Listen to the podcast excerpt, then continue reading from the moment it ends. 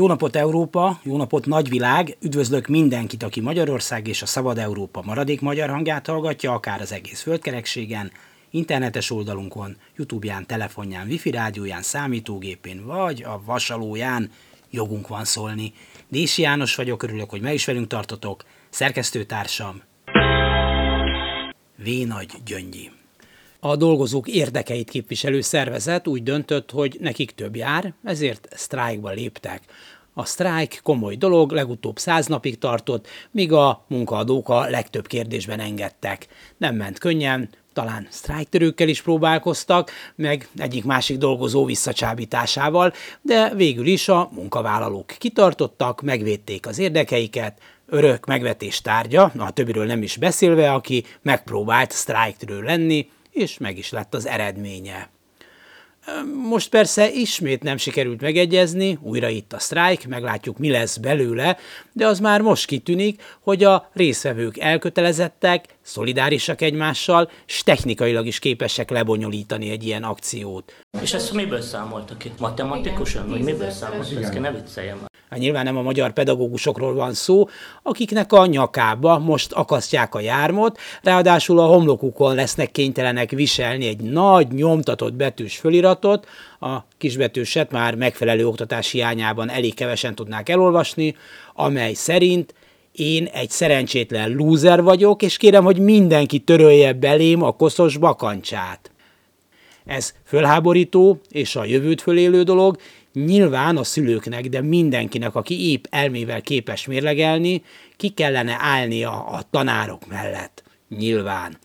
A szakszervezeti vezetők vagy a tanítanék mozgalom képviselői és még páran próbálkoznak, szerveznek, akcióznak, 2000 ember, ha összejön. Ennek is örülünk persze, mert éppen ennyivel több, mint a semmi és igazságtalan lenne a port elverni csak a tanárokon, mert a katonák, a nyugdíjpénztári tagok, az újságírók, a balettáncosok és a kőfaragók sem voltak képesek egységesen úgy fellépni, hogy eredményt érjenek el. Gyáva népnek nincs hazája, szokták mondani, amikor valaki nem merik kijátszani az amúgy használható lapját a Ferbliben – az Egyesült Államokban a hollywoodi forgatókönyvírók léptek sztrájkba, pedig őket nem fenyegeti a hatósági áthelyezés réme, nem akarja senki lehallgatni az eszközeiket, nem ijeszgetik őket fölmondási tilalommal, nem kell lehetetlen minőségbiztosítási szempontoknak megfelelniük, sőt, még szellemi csicskázásra sem kívánják kényszeríteni őket leginkább több pénzt szeretnének, a heti 7400 dolláros bér 25, de bizonyos esetekben 50 os felemelését, valamint nagyobb részesedést, elsősorban a streaming bevételből de akár a mesterséges intelligencia felhasználásának a szabályozását is. Más ország, más műfaj, más problémák. Mesterséges intelligencia, amikor a krétával is gondok akadnak itt? Amikor az angolt a portás, a fizikát az iskola csendőr tanítja mindjárt? De nem is ez a lényeg, hanem az összefogás.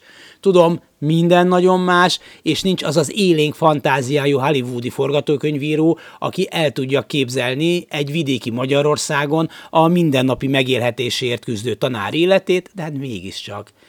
Létezik összefogás, csak éppen össze kell fogni. Ami jó, nehéz, de anélkül marad a végleges kiszolgáltatottság. Elsősorban dolgozni kell mindig, folyamatosan, munka, munka, munka, mert a tanulás is munka, Orave címre Kaliforniai Fürgy című regényében akad egy tanulságos részlet. Mielőtt a szövegkörnyezetéből kiragadnám, csak szólok, nem arra gondolok, hogy ez kellene itt is, hanem csak arra, ha nincs elszánás, összefogás, akkor úgysem megy.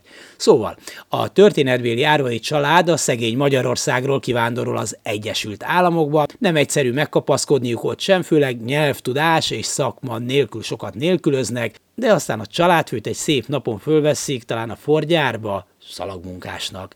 Rettentően megörül egészen az első egészségügyi szünetig, amikor egy benga nagy ember a WC-ben írtózatosan el nem veri. A dolgozók éppen sztrájkolnak, akiket felvettek, hm, azok sztrájktörők.